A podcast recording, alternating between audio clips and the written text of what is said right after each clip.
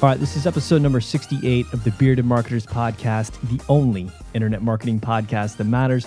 We bring you the latest and the greatest in internet marketing every Monday morning at thebeardedmarketers.com slash podcast, iTunes, and on Stitcher Radio. I'm Rob, And I'm Corey. and today I'm drinking a Moscow Mule. Surprise, surprise. And I am doing the same as well. I'm trying to recover from that torrential downpour, so I need me a, a quick pick me up with the Moscow Mule. I've already popped my caffeine pill uh, for go. this episode, so I'm ready to go. I might be speaking pretty quickly.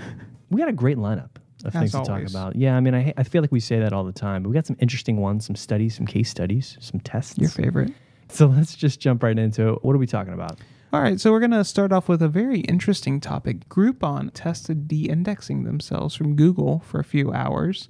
We're going to be talking about reviews. That's a very hot topic for many verticals out there. What do you need to take away from that? Characteristics of good headlines. How can you hook people in those quick five seconds as they come onto your properties? And then lastly, as Rob mentioned, we're going to get into some numbers and we're going to try to avoid some gotchas out there. I don't know who was popular saying the gotchas, but I'm stealing their catchphrase. So we're going to be getting into that. And I promise, even though it's statistics, I'm not going to put you to sleep. Rob, tell us what's happening in our favorite coupon purchasing site. I know my wife is a frequent Grouponer. So what's going on over there? This was a, I want to give credit where it's due. A fan shot this one in to me via email. And this was a really interesting article. This is posted on searchengineland.com. Obviously, again, we'll tweet out the link for those who want to read the in depth story of what happened here. This is big news. Okay, so Groupon.com, everyone should be familiar with this. But the larger issue, which they wanted to set out to discover the true answer to, is, you know, since what was this? It's been a couple years now that Google has been hiding refer data, right, for mm-hmm. HTTPS connections. So we don't know. So for those who may not be in the know, traffic coming from Google may not appear as if it is coming from Google inside of your analytics platforms. Number one, and chiefly, which was the first concern for a while, was that we don't know what keywords people are using.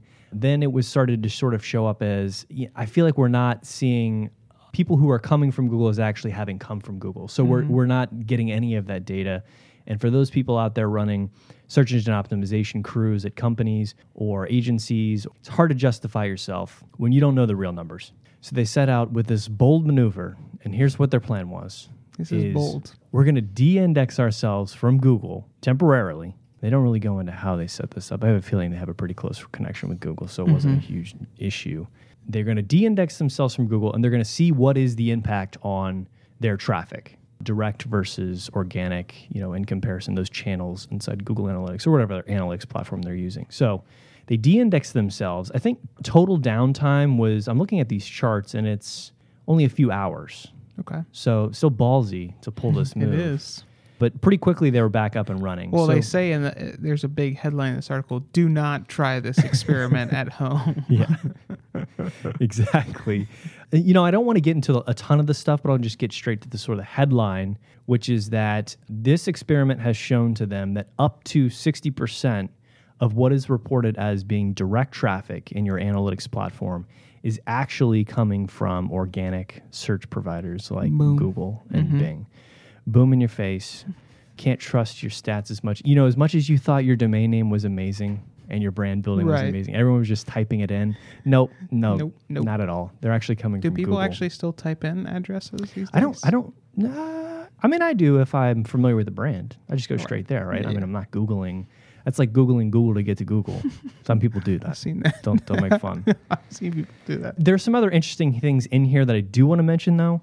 They do mention that there are some particular platforms and devices where this skewing of data is particularly intense. As an example, Internet Explorer, about 75% of the direct traffic from IE is actually attributable to organic search from Google. So even more than the 60%, IE tends to screw that up and not pass that information along as much as possible. Right. Backing up a step, so where all this comes from is browsers reporting this information as well as Google sort of blocking it in its roundabout way.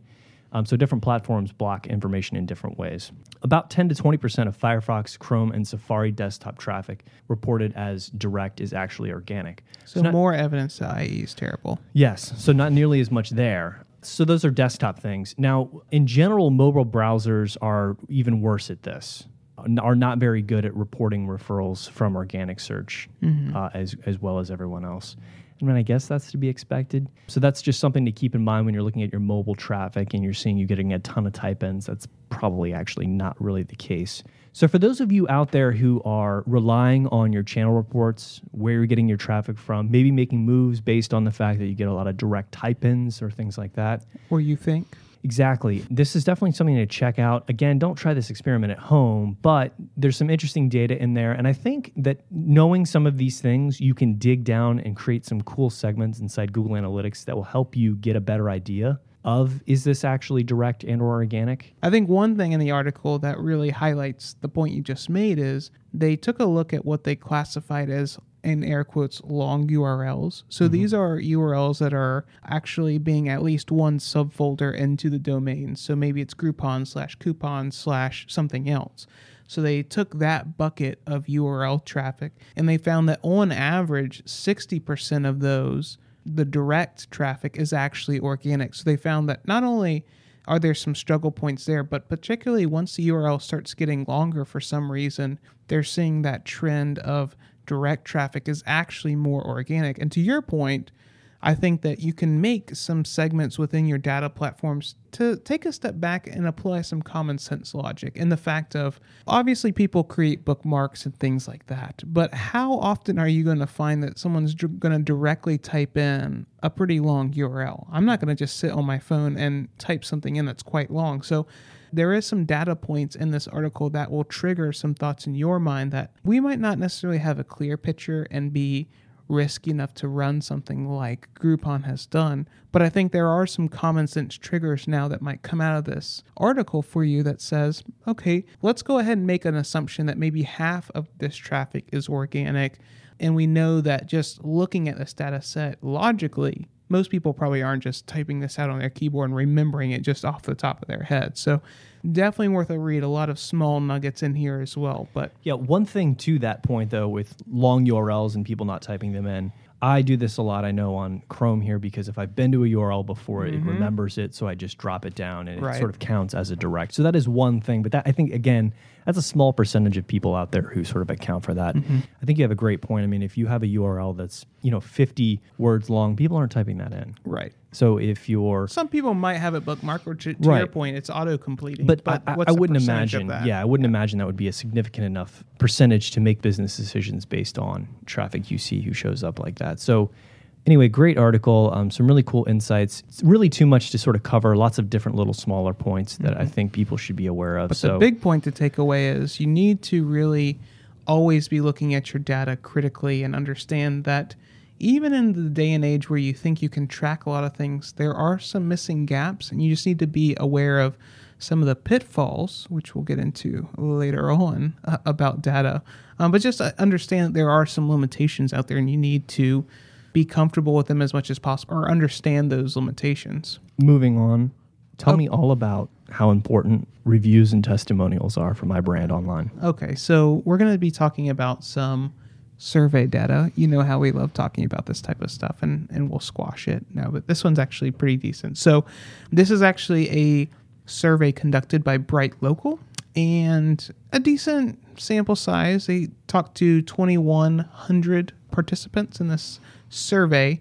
And just for, because we have quite a few international listeners, actually, so just be mindful that this survey is 90% US participants, 10% Canadian. There's no people from over the pond, and they also went into maple syrup territory and got some people as well. But the point of this survey was really to look at what is the impact to local reach and things like that? Because that's really what Bright Local obviously specializes in. But particularly, one of the items that we wanted to look at was review usage online. Now, part of this is a generational thing. I look at some of the older people and how they conduct themselves online, and reviews are still newer aspect of the online experience for them. Whereas I feel like the younger crowd, and I don't really know where the age cutoff is, but used to that as an online decision making process. That aside, what they're finding is that the amount of people using reviews is steadily climbing. And particularly when they're looking at local businesses,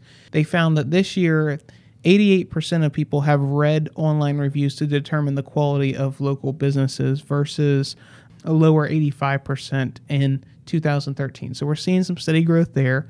Now, what they're also reporting, and this is even a higher divergence, is more people are starting to read reviews on a regular basis. And also, they're seeing a drop of people that do not read online reviews, which makes sense. What I found even more interesting is how the consumption rates are changing over time.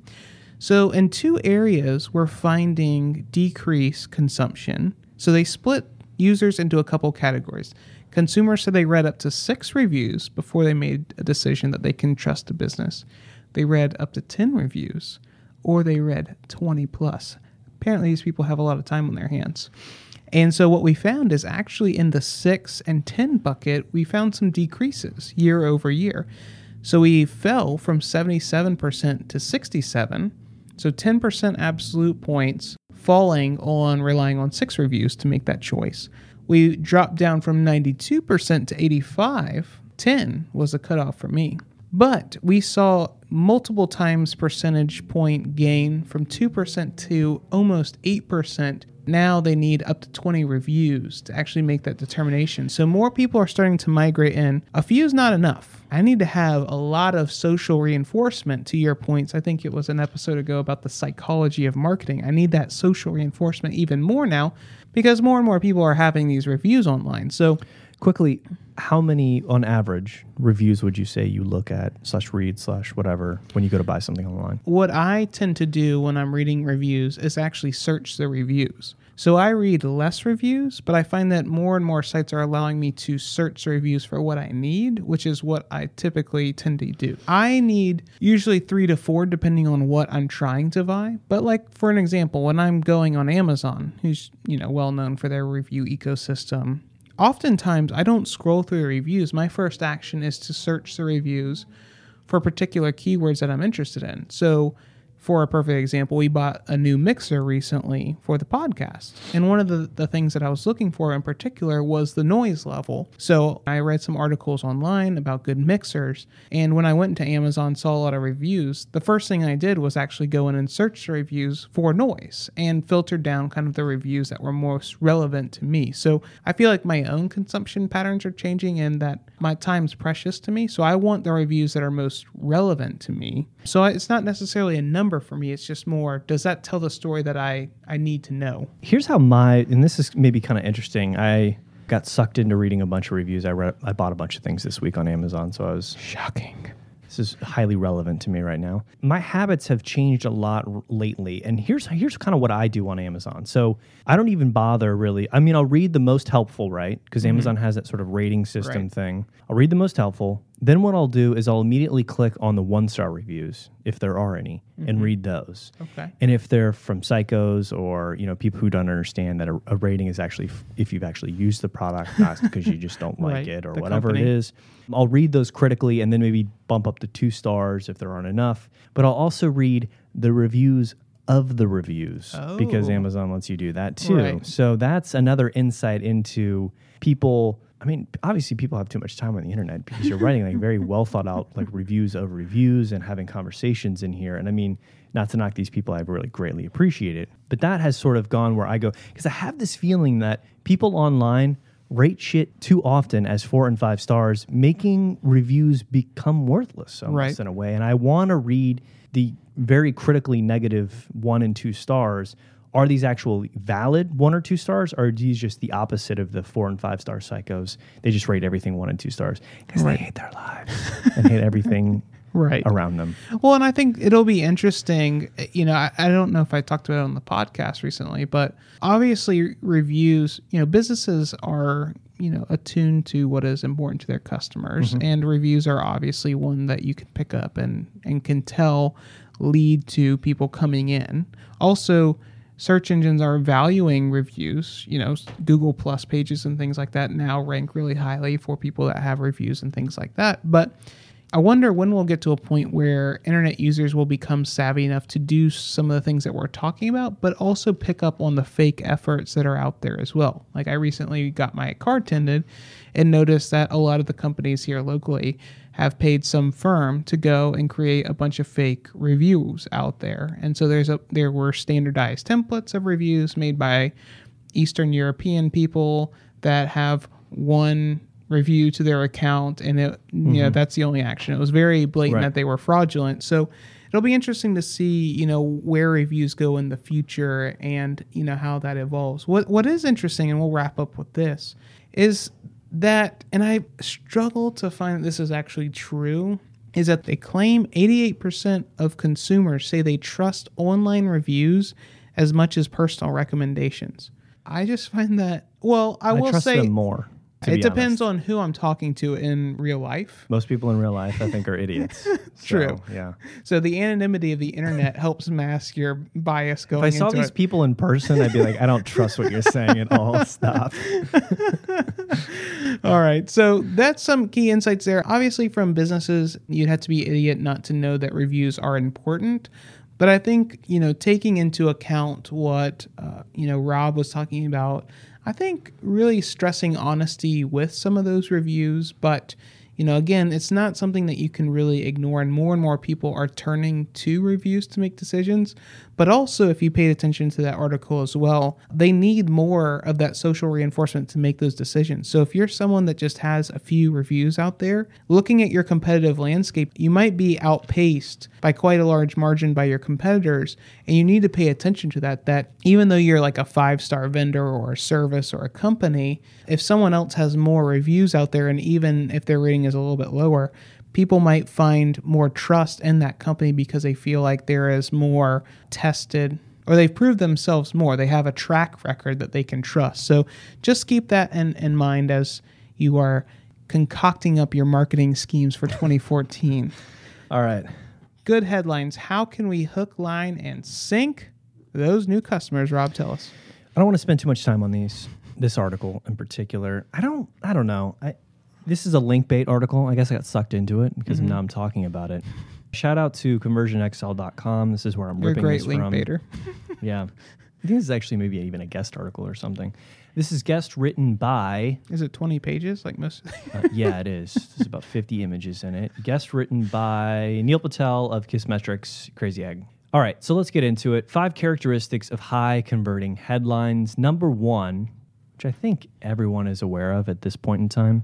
I remember five years ago or so, back in my old MEC Labs days, this was a huge one that we used in paid search ads to kick ass. Lie. Well, I well, kid, mean, I I, kid, I- I I- I still, I still sort of stretch the truth in your paid search ads. But characteristic, and they're kind of trying to be funny here, I guess. Characteristic five, they have numbers.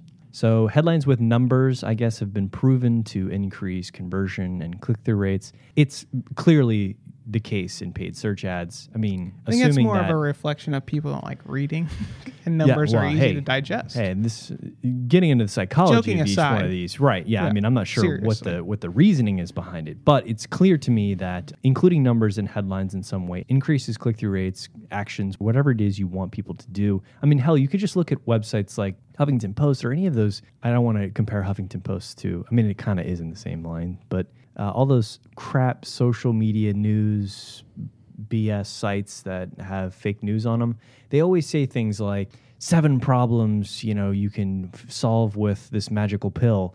You know, they all have headlines that say things like that. That's because, I mean, those types of things get people's attention. Right. When you quantify things easily for people, their frame of reference is sort of set and they understand what they're getting themselves into.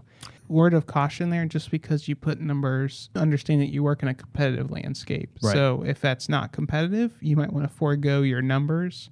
But also, you're going to set, yeah. as as with any marketing message, you're setting expectations. Mm-hmm. So when you use numbers, things like that, or with any marketing message, making sure that you're following up on the next steps. And something about numbers, which I think we learned again back in our MEC Labs days when we used to be young bucks in this testing industry that we're in.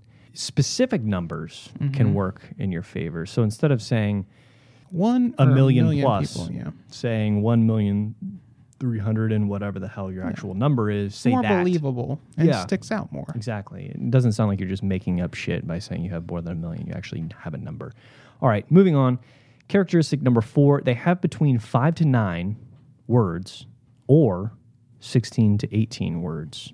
The five to nine makes sense to me. Sure. I've read other research that says things like, actually, they're, they're quoting this research in here. The number of objects you can actually keep in your mind and in memory that you can actually use Mm. Right. currently Like is, is seven, give or take a few, right? Interestingly enough, it's centered around how long a phone number is. I don't know if that's coincidence or if that's some sort of bias in the research. Mm-hmm. But seven things is what I've sort of known is you can only remember seven things, right? So headlines apparently that have roughly seven words in them are easier for people to understand and easier to comprehend and, and take actions on.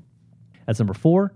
Number three, Ooh, one thing that is interesting, which I think some people need to take into consideration, they do talk about the ideal length sometimes changes depending on what language you're dealing with as well. What? And so there is some research around potentially cultural influences for reading habits that you might need to pay attention to as well. Also, how many lines you're writing on, right? That's true. If you got line breaks in there, that throws a wrench into mm-hmm. everything. That might be dependent on the platform in which your marketing message is mm-hmm. going out as well. But Characteristic number three, they are negative. Because one of my we are favorite things. negative people. Yeah, this is one of my favorite things to do in life is just be mm-hmm. negative about everything. But headlines that are negative grab people's attention because uh, it's opposite, I guess, of what your expectations would be. Sure. When you read a headline that says "never do this" instead of "do this," wow, that grabs your attention. Yeah, It's like, oh man, I need to pay attention to that. Uh, this goes back into my psychology again, episode number sixty-seven. You need to listen to that one where we talk about loss aversion oh yeah. because negative things uh, really get people's attention. All right, characteristic number two they have two parts. So a punchy headline and then a sub headline that drives that shit home. Okay. Right? So set it up and slam dunk it. Boom. That's a perfect way to put it. Alley oop. I Yeah, think you got that's the what alley, they're called. the alley oop headline and then the dunk. in your face, break the back. That's quoted. Bearded marketers. And then last but not least, they are very, very clear. You know, this should make sense to most people. This one's hard to sort of put a scientific basis behind. I mean, I don't know how you objectively judge something as being clear or not and mm-hmm. sort of prove that, oh, yeah, this headline was more clear. So, you know, it performed better. Mm-hmm. But it makes sense to me that if you have a, with the caveat of, if you have a good offering, clarity is better than a bunch of bullshit.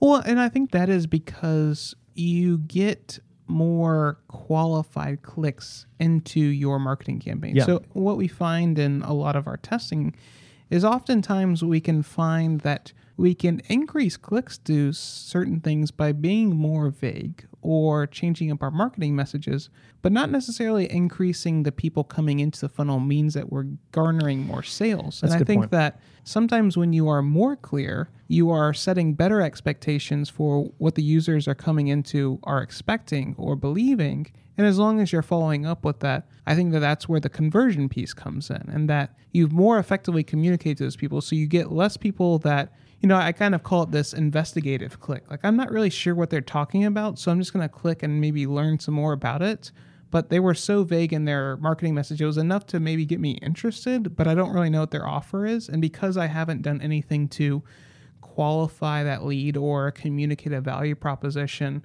I've gotten this person in that was really no use to me and now cost me something. So being clearer sometimes can maybe decrease initial outreach or mm-hmm. audience, Yeah. But really increase our conversion rate. Yeah, that's definitely something to keep in mind. I have my business statistics two book in front of me, my textbook. Okay. I kept it. Did you dust it Uh, off and I'm ready. talking? I have the notes in the margin, the doodles mostly that I took during that class. So I'm ready to go to school Okay. with Corey Trent teaching statistics of testing. So this was actually prompted. I was conducting some test training internally at one of my jobs this week, where I was imparting some A/B testing knowledge to people in the corporation, and it spurred an interesting conversation where I was discussing with people how do we arrive at confidence in testing? And this is kind of a murky question in the testing world because we have a lot of tools out there that will tell you what is sample size and things like that, and how long I should run tests. Is my data that I'm looking at statistically significant? Things like that. So I wanted to give some quick tips to people on how to perhaps run more successful tests. But also not run tests that maybe give you bad data that you then rely on for business decisions that is backed by terrible data. So, and the reason why that is, is because testing to me is a very dangerous industry to be in because a lot of times businesses work on assumptions. And most of the time, we know that. We know we think it's the right way to do something, but there is something in the back of our mind. You know, this is an assumption that I have based on what I know about our customers or our business or whatever.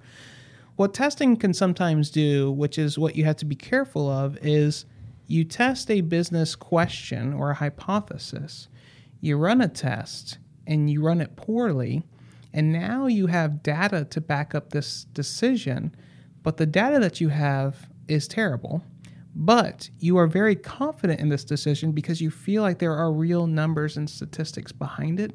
So many times it's more difficult to undo that mm-hmm. cultural decision or that precedent that you set in a business because you are even more confident in it you excusing the pun so that's why you really have to set good practices and understand the math behind testing and ensure that you don't take shortcuts because it is very dangerous and can really create precedents in your business that are difficult to undo. That aside, two things I want to cover particularly today, which is sample size and significance. So, sample size is going to be a calculation of how many people, based on how you expect this test to perform, you will need to expose to potentially arrive at results that you can trust are giving you a significant change in your data. So what do we mean by this?